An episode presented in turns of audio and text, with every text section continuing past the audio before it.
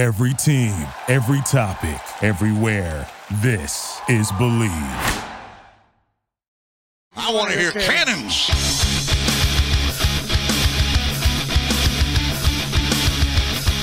Three-step drop, goes on the end zone. On ball, touchdown Tampa Bay. Mike Evans reaches up with one hand and grabs it in. Here they go again. Timbo mode, dropping the throw. Winston out again, throws to the left. It's intercepted at the 35. Outside the numbers to the 40, to the 35, to the 30, to the 25, to the 20, to the 15, 10. Mike Edwards, touchdown Tampa Bay. That's the dagger, my friend. This is the Big Nasty. Yeah, Big Nasty. Hall of Fame Tampa Bay Buccaneer fan, baby. This is Mike Alstott, Tampa Bay Buccaneers, and you're listening to the Cannon Fire Podcast. Cannon Fire Podcast, brother. You ain't listening, and you're missing out. Woo! And there the cannons go. Fire them. Keep on firing them. Keep on firing them. Hello and welcome back, ladies and gentlemen, to a brand new edition of the Cannon Fire podcast. I'm your host, as always, Rhett Matthew, joined alongside me, my good buddy and co-host from BucsNation.com, Mr. Evan Wanish, joining us today as well, former Tampa Bay Buccaneers quarterback Shaun King. The Tampa Bay Buccaneers are six and eight, and uh, another week, another loss for our dear old Tampa Bay Buccaneers. And it's the same old song and dance after all these weeks. Still first place in the NFC South, a division that nobody seems to want to win. But today, I do think we want to take some time and recap an incredibly disappointing loss against the Cincinnati Bengals, a game that was 17 to nothing. And you know, they say a lot of times if something feels like it's too good to be true, it usually is. And I got to tell you, when we were in that stadium and the Bucks were up 17 to nothing, it felt like almost instantly Cincinnati kind of snapped out of it, got over their own mistakes, and, and started to execute their offense a little bit better, even though they didn't have a huge day as far as offensive production goes. We'll talk about that as well. Um, yeah, I don't know how to describe it, man. I mean, just one of the fastest 180s I've ever seen in all of my years of watching Buccaneer football. Uh, I don't even remember the final score off the top of my head. Tampa Bay did get one more touchdown before it was all said and done, so I think 23 is what they had, but the Bengals had well over 30 points unanswered. Where do you want to start, Evan? How do you guys feel about this? Well, to me, you know, uh, the Bengals didn't win this game. Uh, the Bucks lost it. Yeah. Um, you know, to, to me, I mean, the, the Bengals offense, yeah, like they couldn't move the ball really. It's just you know, there's only not many offenses are going to fail when they have uh, basically five tries, you know, in their own red zone, basically. Like, not many offenses, like, they're going to end up, you know, turn them into points. Um, so the Bucks basically gave the game away. Uh, you know, and and I think all year we've talked about coaching, and I, I've criticized the coaching staff, and many people have as well, but you can't pin that on on coaching here uh, because that's not a play calling issue. Or there's some things that change from the first half to the second half. Yes, we can talk about that eventually, but that turnovers are execution. Like turnovers are absolutely execution. Uh, I four of the turnovers. Um, you know, obviously Tom Brady involved in all four. I think three were probably his fault. The the second interception when his arm got hit and then literally the ball is just flying up in the air and the Bengals player fell down and the ball just so happened to land right in his lap. Uh, that's some bad luck right there, but a bad throw to Brate. Um, the fumble and then the, the fumble exchange with Leonard Fournette. That's not on the coaches at all. So, you know, we talk about the execution, and I don't think the coaching staff has done a good job this year. But this is just another example of when we talk about that execution not being there. This is the prime example of, of that type of game, and this that's what happens. Uh, I've probably been the only person, at least that I've heard, that's kind of defended the coaching staff throughout the course of the year. You know, it's kind of been like a probably behind the scenes roar at first with the like the media that covers the Bucks and the fan base, and you know, it's been public for weeks now. And what you said is why I have not placed the blame at the feet of Todd Bowles and Byron Leftwich when you have a team like Tampa, and this is probably the most frustrating part, there, there, are some teams, like if the Houston Texans don't make plays in the fourth quarter, who am I mad at? Like, who on that roster am I upset with? Like, the, the frustrating thing for me with Tampa is why can none of our high profile big name guys step up and swing the momentum back our way? Mhm. Like, why, when it starts to slide downhill, does it become like an avalanche and it just keeps going downhill? Like, that's the part that's frustrating. And, you know, the first turnover, I think the punt, the fake punt, I'm not sure if Gio knew or where the miscommunication was. That was the first one, right? Yeah, te- technically not a turnover, but it, it's a turnover. Like, And and uh, Right. Bowles came out and said Gio was aware he was getting the ball, but I guess there was some miscommunication. Uh, he didn't really might, want to talk been a about it. mistime. Might, might have been a mistimed snap or something. Things know. got a little Yeah, and the only awkward in reason the I- media scrum too. I don't care about Yeah, I saw it afterwards. The only reason I brought it up because I was making a point. You can't blame that. I mean, here's a guy, Gio, for whatever reason, injury. I'm not really sure what's going on behind the scenes. He was brought in to fill a role. He has no role offensively for Tampa. Like, Mhm. you know, but the fumble between Fournette, the interceptions, you know, come on. Why, why can none of our guys make a play? Like, in spite of all the turnover, like, it's still a manageable game. And all of a sudden, the defense can't make a tackle on third down. Like, no one can play. You know, Burrow throws the ball. People miss and gets first down on third and six. And it's just so frustrating because you're looking at all of these big name guys, and it's like no one's playing up to their resume. And for me, that's the frustrating part. And uh, let's talk about while the offense was actually, you know, probably the best they'd played all year in, in that first half. Uh, Oh, easily. yeah, I mean, on both sides of the ball, we saw the Buccaneers force a turnover, get an interception, take away from Joe Burrow on the offense. early Our- too. Yeah, Tom Brady and the offense were rolling. They only came away with three points on the opening drive, but you're going to take the points against a team like Cincinnati. And they come out the next drive, they execute, they go all the way down the field. Russell Gage with an incredible catch in the corner of the end zone off of one hell of a throw. Like, I don't know how much better you wanted them to do it. And just like we said, before you know it, it's 17 to nothing. And um, it's funny because the guy sitting next to me, he said this and it, kind of planted the seed. Uh, because for the first time all season, we had seen the Bucks kind of get out ahead of a team early in the game, and honestly, one or two more scores maybe would have wrapped that thing up. You know, if if they were somehow able to make it twenty four to nothing, it would have been next to. I mean, I hate to say next to impossible for Cincinnati to answer when you've got Minnesota coming Yeah. back thirty three to nothing over Jeff Saturday, but um. You know, it was one of those things. He said, Oh, 17 points. That's the most we're going to get out of this offense today. And we kind of laughed it off because we were feeling great. And then we watched uh, the execution of the defense at the end of the first half. We we watched Cincinnati run the hell out of that two minute drill, get all the way down the field.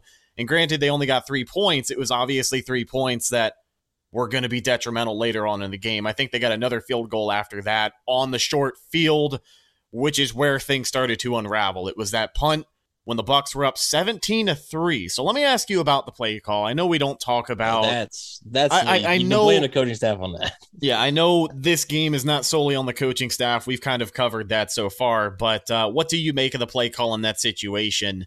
You- You're backed up incredibly deep in your own territory. It's like, what really, what do you have the gain on the first down right there? Yeah, I um I understand the process behind it. You know, because you want to keep your foot on the gas right there. That would have been a huge momentum swing right there. You went three and out. Oh no, it's a fake. You get the first down. You know, if you score a touchdown on that drive, make it twenty four to three. Yeah, does Cincinnati come back from that? You know, so I get the process. However, it's a questionable decision when you're up and your defense. Besides that final two minutes, your defense was playing really well. It's not like your your defense was playing awful. Um, so I, yeah, I do think it's a questionable call in that moment. Um, at that spot, if you're at the 50, okay, may, maybe you do it. But when you're backed up in your own territory like that, there's just there's too many things that can go wrong. So if there's one thing, actually, I would say probably two things. The two decisions that you could really criticize this coaching staff for was in the first half, uh, trying Ryan Succop from 50 yards.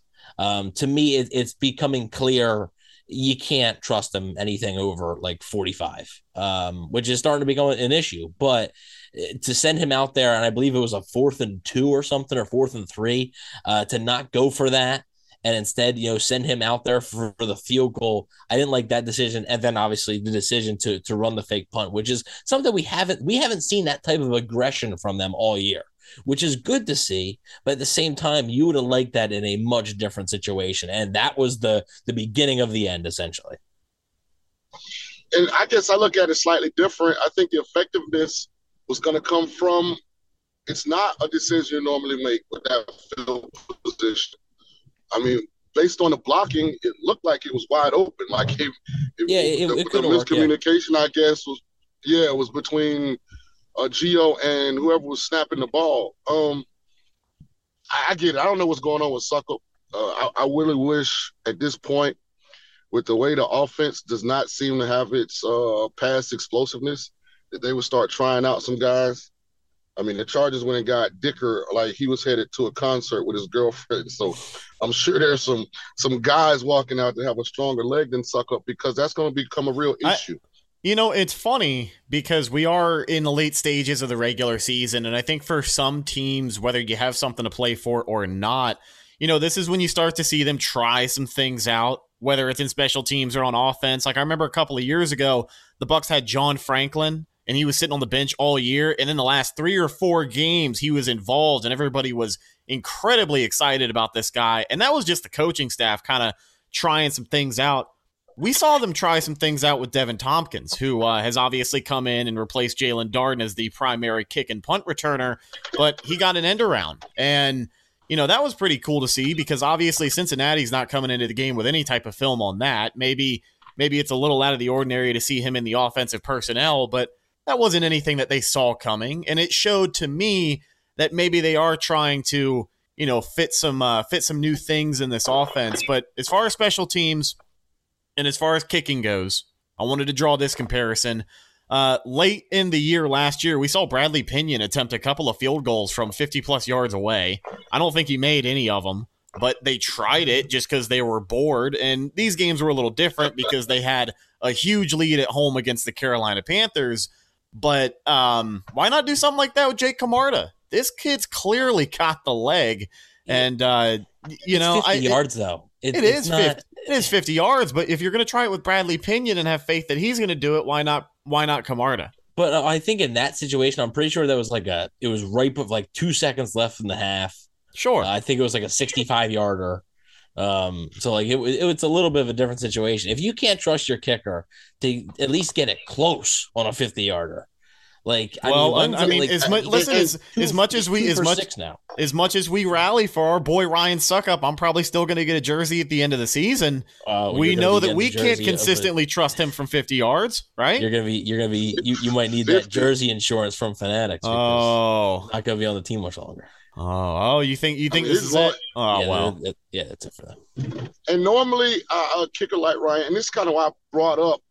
I wasn't like losing my bananas over them being aggressive on special teams because I feel like you evolve as a team from the start of the year, and when you are struggling offensively overall, I mean, when's the last time the Bucks put up thirty plus points on offense? Kansas City. Week four. I mean, week four. Yeah. Right. You see, so I mean, that's internally too. You know, maybe Todd Golden said, "Hey, we got to be a little more aggressive. We got to try and steal a possession." You know, even though they're up against Cincinnati, we we understand. You know, the talent that Cincinnati has on offense. Uh, I'm just saying, moving forward, my opinion on Succop is, you know, he has limitations distance wise. You have to have an alternative plan. Right. I mean, we don't want to get in a situation, you know, especially as disgusting as we've been as a football team this year, some kind of way we're still in first and maybe the worst division in the history of uh, the National Football League from top to bottom. We don't want to be in a situation come week 17, 18, whenever we play Carolina, and all of a sudden this thing comes down to a 49 yard field goal, and we know we got no shot of the ball even getting there. yeah, which again, you, know, so, you, talk you talk about the aggressiveness though. It was fourth and three when they when they decided to go for that Succop field goal. So you're trying to be aggressive on the fake punt. Why not be aggressive in that situation as well to get the first down and potentially score a touchdown, which would have made it, I believe, a 17 and nothing game at that point. Maybe Succop had convinced him that he was injured or something, and you know he was feeling healthy. I don't know whatever the issue is. We've seen enough of it, right? Yeah. Even if it's getting a specialist. I mean, some teams just have a specialist that they use to kick from, you know, a certain distance. I I, I said that because I was going to get to Darden as well. No offense to him, his entire tenure with the Bucks. When have you ever had him fielding a kick and you felt like we had a chance to run it back? Oh Yeah, no way. No, No not- way. I mean, not- I could not never. often. Like I don't I don't know why he was back there from the get go. It was one of my pet peeves, you know, with the organization, the team. Like, why do we have somebody doing something? Obviously, his skill set is not that. Maybe he can get off press coverage. Maybe he can be a receiver for you in the slot, but he's not explosive. He doesn't make anyone miss. He doesn't even have great discipline on when to field the ball and when not to field the ball. And he has bad ball security. So why is he back there? So I was so glad when they finally put Thompkins, not saying Thompkins, I don't want to put all that pressure on him, but at least he makes you feel like, okay, a 20 yard return is possible. Right. Mhm. Yeah. and, and he did. He had what? He had the um, like the longest kickoff return that they've had in, fi- in a decade. like ten years In a or whatever. decade. Yeah, 50 like last week. I think it was 53 yards last week. I don't think anyone has done that. And I remember that there was a time uh, because I've gone on this rant before on the show. The kickoff return touchdown is my favorite play in football. I think it's the most exciting thing that can happen in a game. I just think it's awesome because it never happens, right? I You mean, tell couple that times to- in a season. You tell that to the Jacksonville fans who just witnessed the game-ending pick six, and tell me that kickoff return is the the most exciting play in football. And, and my thing is, my thing is not about a guy running it back, but it's a guy demonstrating that he has the ability and skill to potentially run, it, back. Yeah. And I just felt like I've never seen Darden field a kick, and I was like, oh, he's explosive. Oh, he's going to Mhm. change. He's going to make somebody miss. Oh, he's going to run through. He's going to get six more yards than he's supposed to. And I, and I don't want to attack him, but I've never felt like that when he's been our returner. Yeah. Hey, listen, we, we've talked a lot about this season um, and the Buccaneers not really being able to find the end zone and score a lot of points as far as their offense goes. You want to know how bad the offensive woes are for Tampa Bay? The Bucks scored 21 plus points at home yesterday, and they gave everyone free tickets to Busch Gardens, which I'm gonna be honest with you, that seems like a pretty premium prize for only 21 points at home for an offense that averaged 30 points per game last season. But I do want to talk about the elephant in the room before we break down this game some more. Shaun, what did you make of Tom Brady? Uh, 30 for 44 on the day, 312 yards, three touchdowns, two interceptions, and some other turnovers as well. Um, I mean, not a strong day, but it it Good half. it felt yeah, it felt like that first half again was the best we have seen this offense all season. So so what do you make of what happened in the second half and, and just how things fell apart? Father time's undefeated, guys. I keep telling y'all that. Ah, tell that to the first Uh, half. so here's what here's where I feel like Tom, and and I'm always very cautious and careful when I evaluate Tom, and I want people to understand when they tune into our podcast or they see these clips. I'm strictly talking about his performance this year. Mhm. This isn't a career evaluation. This is me saying Tom's never been a plus athlete. So he's older now. So that average athleticism is even diminished more. He's never had a transcendent arm. He's never been elite arm talent. He's been a guy that combined football IQ, composure, uh, plus arm talent, but not elite. Mhm. And he's gotten it done in the in the big moments. So now you see he's like a, a pitcher, a starting pitcher that you got to make a middle reliever. He's not able to come in there and and, and hit hundred on all his fastballs for the first six, seven innings of the game till you get to the bullpen. Like he's he's slowing down in front of us, but he's on a team that needs him in his prime. Because he's not getting consistent protection. Yet, because he's not a great athlete, because you get older, you're a little more wary of some of the kind. He looks uncomfortable Mhm. in a lot of situations where the pocket isn't clean. And I think at this point, for him to really drive the ball, his fundamentals from his waist down have to be right. He has to be able to step into the throw, get great torque. And when you don't have great protection, I don't think you get that a lot. And so that's why I think you see a lot of balls that don't spiral, that don't seem like they're they're they're, they're thrown with great velocity. And I don't know if I have the answer. You know, I, I really don't because it takes an off season to improve your O line. Look at the Bengals. Bengals gave up what 60 plus sacks last year. Yeah, they spent the entire offseason retooling that O line, free agency. You know, they made some changes. Now look how much better they are in protecting Burrow. So maybe it's something that can happen in the future.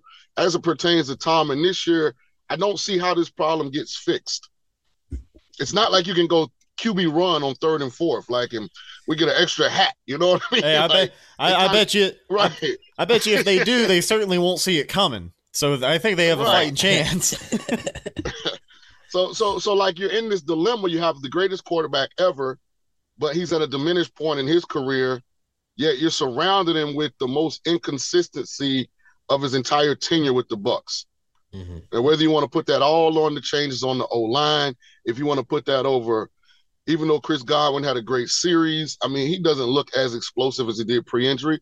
I told you guys since the beginning of the year, Mike Evans having more trouble separating now. You know, we finally got Russell Gage back. He looked pleasant surprise. You know, maybe that helps us. But I just think we're seeing it happen. And because the Bucks, they got Super Bowl Tom right off the beginning. You know what I mean? It's like you're a single man and you meet a woman and she tells you, you know, she owns half of Dubai. And, and, you realize she was talking about the Dubai projects off of uh, Busch, you know, right behind Busch Gardens. you know, you're, you're in this spot. But I, I mean, I'm hoping that they can find a way, and he's got a couple games, but I'm not optimistic, guys, that this is going to look much different. Here's It happened here's with the- Drew Brees. Yeah, I, I mean, I, I think Drew Brees' fall was a little bit more. See, here's the thing. I, I like Drew Brees towards the end, like in that Bu- Bucks game, that playoff game, like he couldn't even throw like beyond ten yards. yeah, it was pretty Like, evident. Like like Brady, I think, like you said, Shaun, you know, he's never had a rocket arm. It's a good arm, But- it's it's not it's not a great arm. And the the thing you bring up about the athleticism is interesting because one of the reasons that Brady doesn't get sacked so much, yeah, he gets the ball out quick, but he's also really good in the pocket of avoiding pressure. Not really with his legs so much, but his his movement inside that pocket. And sometimes, you know, hey, you're 45, you know, you, you might be a, a second slower, maybe a half second slower. But I, I I think we can all agree, you know, Brady is not the same Brady that he was in 2020 and 2021. It, it's it's not the same player. However, I still believe he is a good player.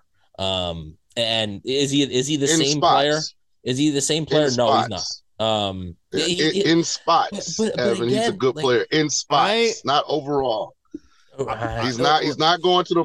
He's not going to the Pro Bowl this year. Statistically, is having his worst season that we've seen in a long time, and it's not a knock on his career. Look at the, The only reason, the, talent only around. reason that we aren't saying they should blow this whole thing up and, and try and get some draft picks is because the rest of the division is so terrible. Oh yeah, I, I, I, I, I agree if, with you. there. if, if there if there was a ten and three component to the NFC South, we would be talking about trading Tom. We'd be talking about trying to get some draft picks. Like our conversation would be completely different.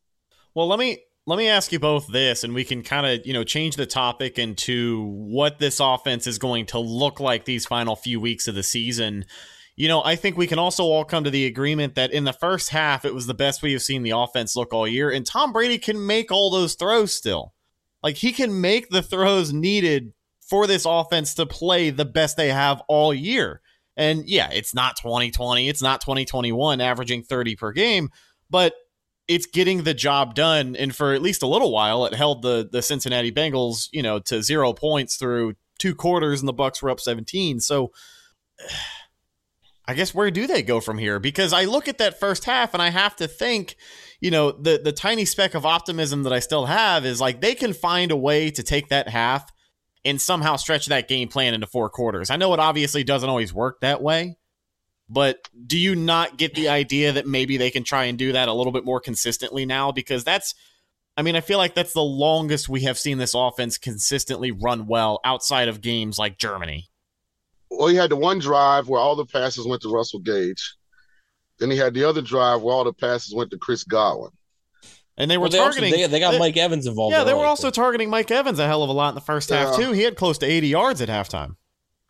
So maybe, you know, we're starting to get completely healthy at receiver, maybe.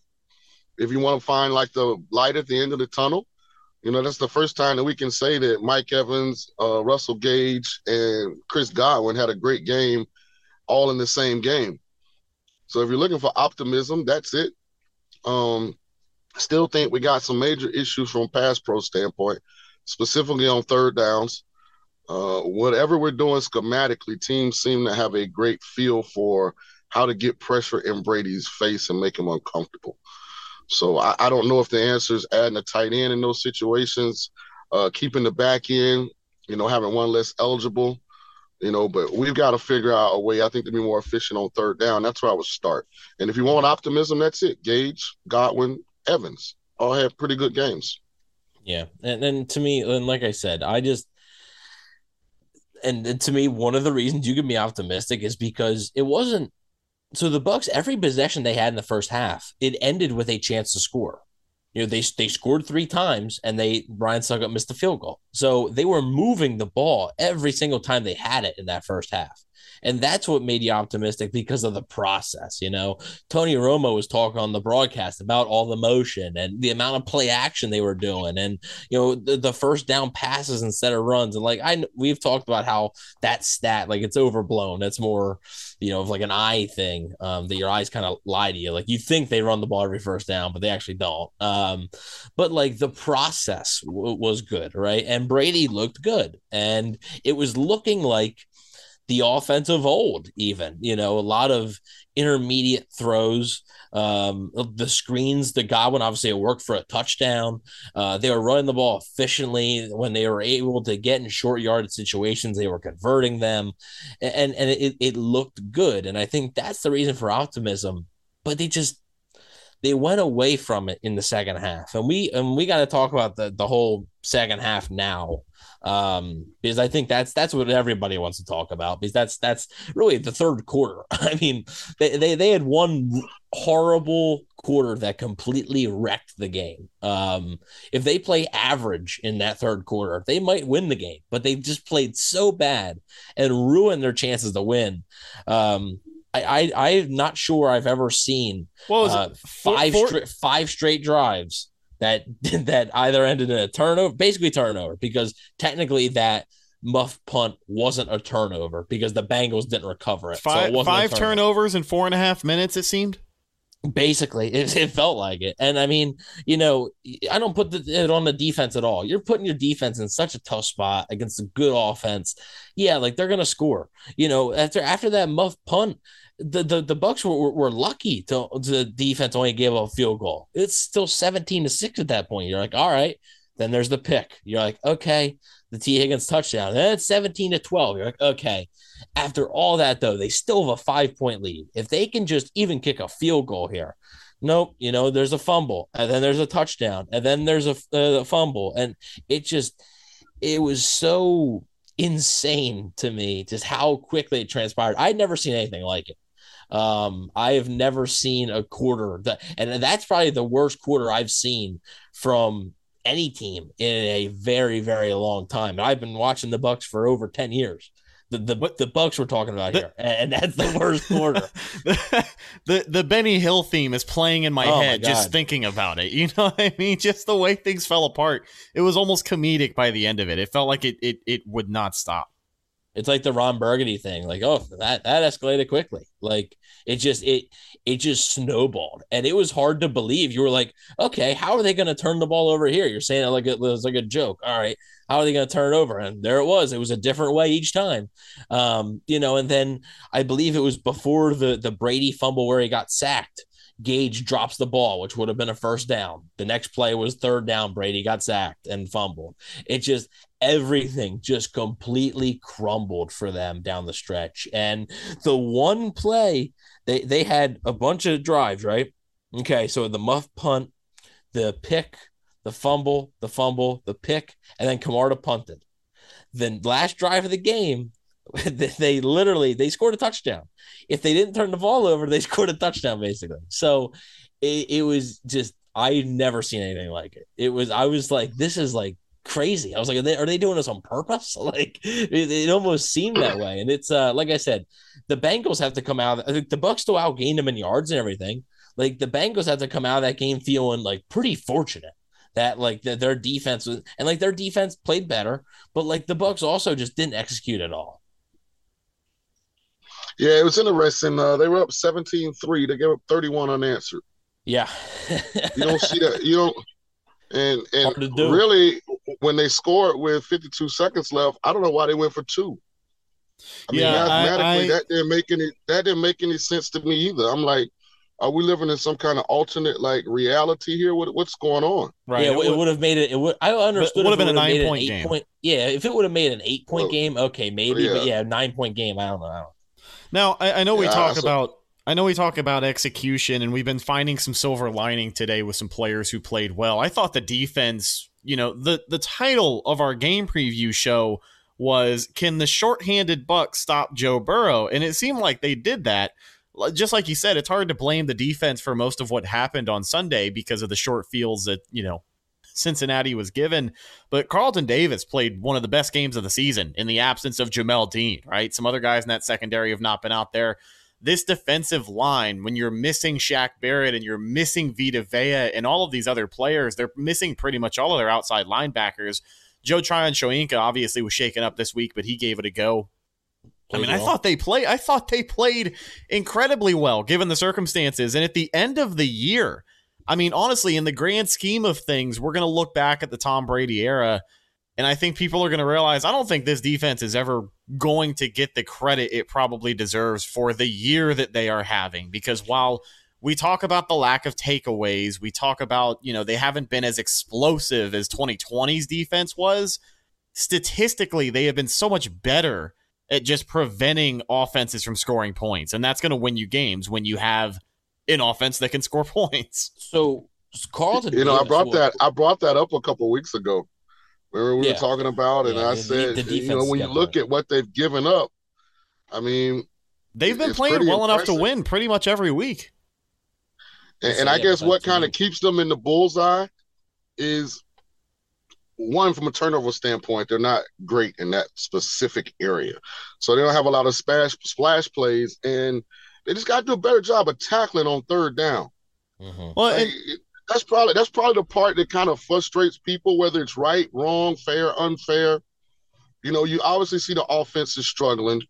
Yeah, you have a chance with time left, you know, on like three consecutive third downs to get somebody on the ground, and, Yeah, and they don't get it out the done. Clock then, yeah.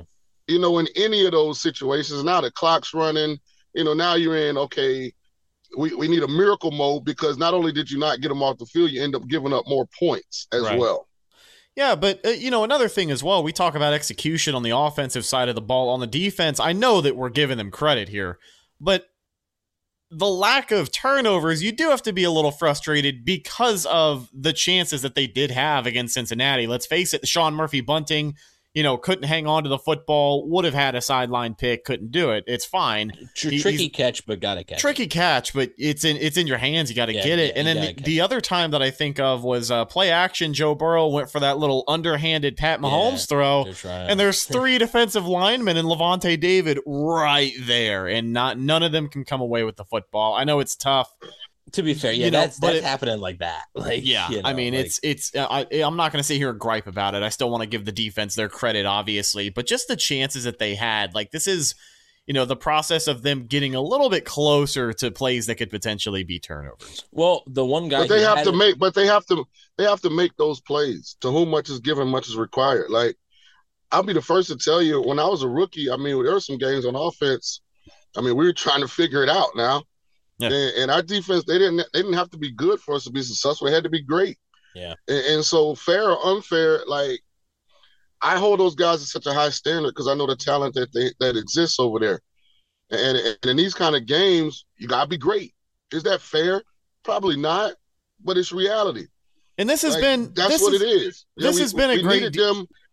Yeah, we needed them to get a turnover. Mhm. We needed them to force a fumble, to get an interception, like to, to make every play on third down and just keep giving it back to Tom and the offense, and hopefully they get it right. And they did it. Now, am I going to blame them for the game? No, but I'm going to point it out that Yeah. the Bengals did score 31 unanswered. Like we could have held them to field goals. We didn't have to give up four touchdown passes in those situations. You know, so if I'm Coach Bowles, that's the conversations I'm having. You know, we're not going to sit over here and feel sorry for ourselves. Uh, Tom, you guys got to do better. At the same time, it's why it's a team. Like all it took was was one play by one of our superstars on defense to kind of change the whole momentum in the game. Mm-hmm. Oh, and, and, And we didn't get at- Yeah, you, you're looking at everything. I mean, the fourth down. I think that was people weren't talking about that enough of how critical. The jump off sides. Yeah, I, yeah. I, although Joe Burrow, 100, percent that's a false start because he moves his leg. But um, like I, I don't know why they didn't call that. But um, the fourth down when Joe Burrow was sacked. I mean, I don't know why he didn't throw the ball away, but he was sacked at midfield. I mean, what was it? A loss of like 25 yards? it was yeah. ridiculous. and and Lavonte David gets called for for the hold. That one changed the whole game to me. Um, that changed the entire game. The Bengals ended up scoring a touchdown. Uh, the Bucs would have had the ball at midfield at that point. The Bucs were still up at that point. I think that call really was like the you know the death nail because that would have changed. You want to talk about momentum swinging right back. That would have definitely swung the momentum right back in Tampa's favor. And when you get a penalty like that, it's just so deflating. So um, I didn't think the refs were very good on, on Sunday, but when when you know when you give up four straight turnovers, you don't get to complain about the refs too much. Um, but one bright spot on the defense was Carlton Davis, uh, who had his best game of the year, possibly of his career.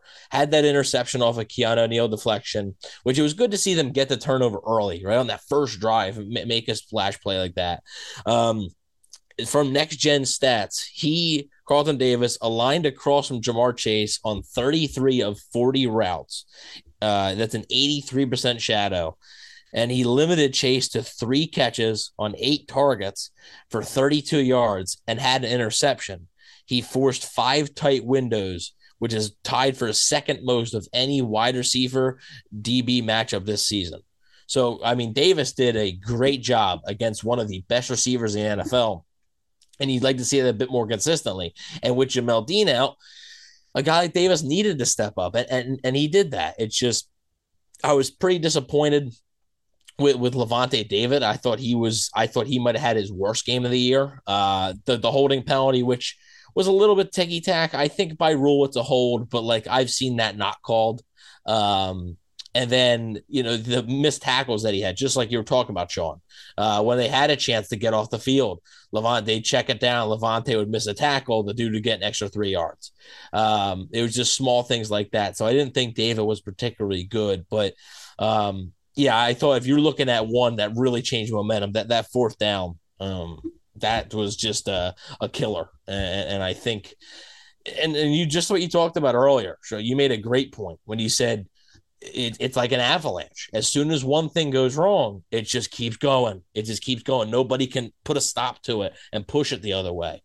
Um, it just keeps going downhill. And I think yesterday was a perfect example of that. Uh, a, perfect example because uh, just like you know the Carolina game, the Mike Evans drop, right? In that Carolina game, the Donovan Smith hold against San Francisco. It just it always seems like when one thing happens, it just spirals and spirals and spirals, and they can't get back there. So it was a great point you brought up earlier. So the Buccaneers a little under a week away from playing on Christmas Day. That'll be in Arizona against the Cardinals, who lost their starting quarterback a couple of weeks ago. So and then and then lost Colt McCoy yesterday to a concussion. Yeah. So I mean, he's likely not going to play. So it's likely uh, Trace McSorley, Penn State led Trace McSorley. I mean, he's uh, this guy's got a song written about him, and you're telling Yeah. me he's not about to throw 350, 400 yards on the Bucs next week just because. Um, but looking at what the Buccaneers have left, you got Arizona and you got two division games. Those are going to be huge. Carolina and Atlanta. I think with a win over Carolina, they can pretty much salt this thing away, right? Uh, the Bucs. Yes, Yeah. Um. their their path to clinching. Yeah. It, it- you know, you would. It all depends. So Carolina lost to Pittsburgh. Uh, then Carolina plays Detroit. So assuming Detroit beats Carolina, Detroit's one of the hottest teams in the league right now. Assuming they they lose to to to Detroit, um, whether the Bucs win uh, versus the Cardinals or not, which they should. The Cardinals are one of the worst teams in the NFL right now. Like, I understand you struggle on the road. It's you're going to West Coast. There isn't much of an excuse to lose that game. You how many, are, how many like, times have we said that this year, though? But but, but they've they've struggled. But like this is like I think the Cardinals are worse than the Panthers. They're worse than the Steelers. Like they are worse than some of these teams. Um, so like there is zero excuse to lose that game now. But if they do, they beat Carolina. Yeah, you're still in the driver's seat. Um, and then, you know, that game versus Atlanta, though, might matter if Carolina can beat New Orleans the last game of the year. So uh, it wouldn't be over yet. But there is a scenario where the Bucs go one and two in their final three and still win the division. The only way they really won't win the division is if they go winless, which, if that happens, uh, you're talking about major changes that need to happen here.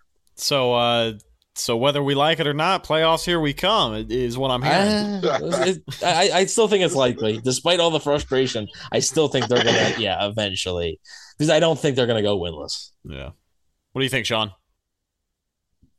Man, all I know is I don't know what to think this year in the National Football League. Colts were up thirty-three to zero at the half and lost outright. Um, How about Patriots Matt? just threw the Patriots threw the game away. I, I don't know what's going on. It's some really bad football. I think uh, college, just big picture, is putting less and less educated talent into the National Football League. Like the kid, the guys are talented, but they lack football IQ. Like they lack, in my opinion, overall. And I think that's what you're starting to see. And hopefully, man, we can find a way to win this division. Uh, I was more confident two weeks ago than I am now. You know, not necessarily because we lost to San Francisco and Cincy, but it was the way we lost. Right. I mean, we got woodshedded out in California and fell apart down in Tampa. So some soul searching has to happen, man. Hopefully, we can find a way. The thing is, Dallas just lost to uh to the Jags, Jacksonville. Uh, Giants beat the Commanders. I mean, so outside of Philly, it's not like the NFC just looks vaunting. Yeah. I mean, even though Minnesota came back, they were down 33 0 to, to, to the Colts. a bad Colts So- team. Yeah. right. So it's not like there's there's a whole bunch of fear involved, you know, as far as who we could potentially, you know, compete against. So we'll see. Hopefully they get it right, man. Yeah, I can understand that viewpoint. And honestly, at the end of the day, I know that this is such a a fan point of view to have because a bad football team is a bad football team, but at the end of the day, once you get to the playoffs, anything can happen. You know, everybody's zero and zero once you get to the postseason. So I think as long as the Bucs can make the tournament uh, with a good defense and Tom Brady on your roster, even though he's not the Tom Brady of two years ago, he still is the greatest of all time. And I just I, I feel like that's going to give you a chance until your season is over. So we will obviously see how things shake out. But ladies and gentlemen, with all of that being said, that's just about going to do it for this week's episode of the Cannon Fire podcast. Shaun, any last words before we sign off here? Shoot. I don't know, man. I'm as frustrated as everybody else. Give me some rest tonight. Hopefully, see a good Monday night game and, and get ready for next week. You know, you got to put this one behind you, and you got to come out and, and, and you just got to finish strong, man. Just, just we're still in first. Let's win a game. Let's look good doing it. Let's get some positivity. Like I said, NFC still is wide open outside of Philly. just another week in first place. Uh, you guys can find you guys can find Shaun King on Twitter at real Shaun King and Instagram at Coach Shaun King. He's also the host of VSIN Primetime Live Monday through Friday, six to nine p.m. Eastern Standard Time on the VSIN network. Where can people check that out again? Uh, on YouTube television, Hulu, uh, Fubo.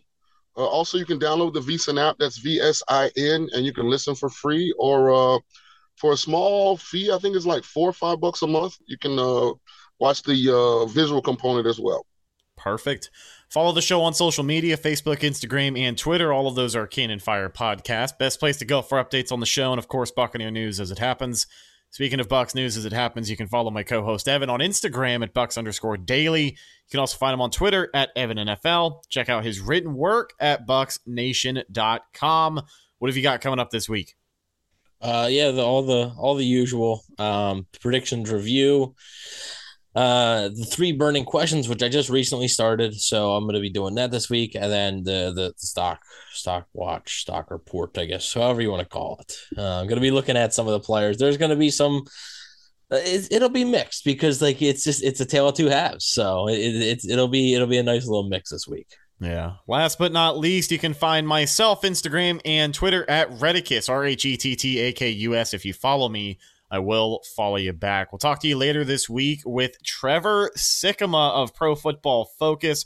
We'll get his thoughts on this Bucs team and much more. I'm your host, Rhett Matthew, signing off for my co host, Evan Wanish and Shaun King. We'll talk to you guys in the next one. Until then, and as always, thanks for listening and go Bucs. Nice, nice. Thank you for listening to Bleav. You can show support to your host by subscribing to the show and giving us a five star rating on your preferred platform. Check us out at Bleav.com and search for B L E A V on YouTube.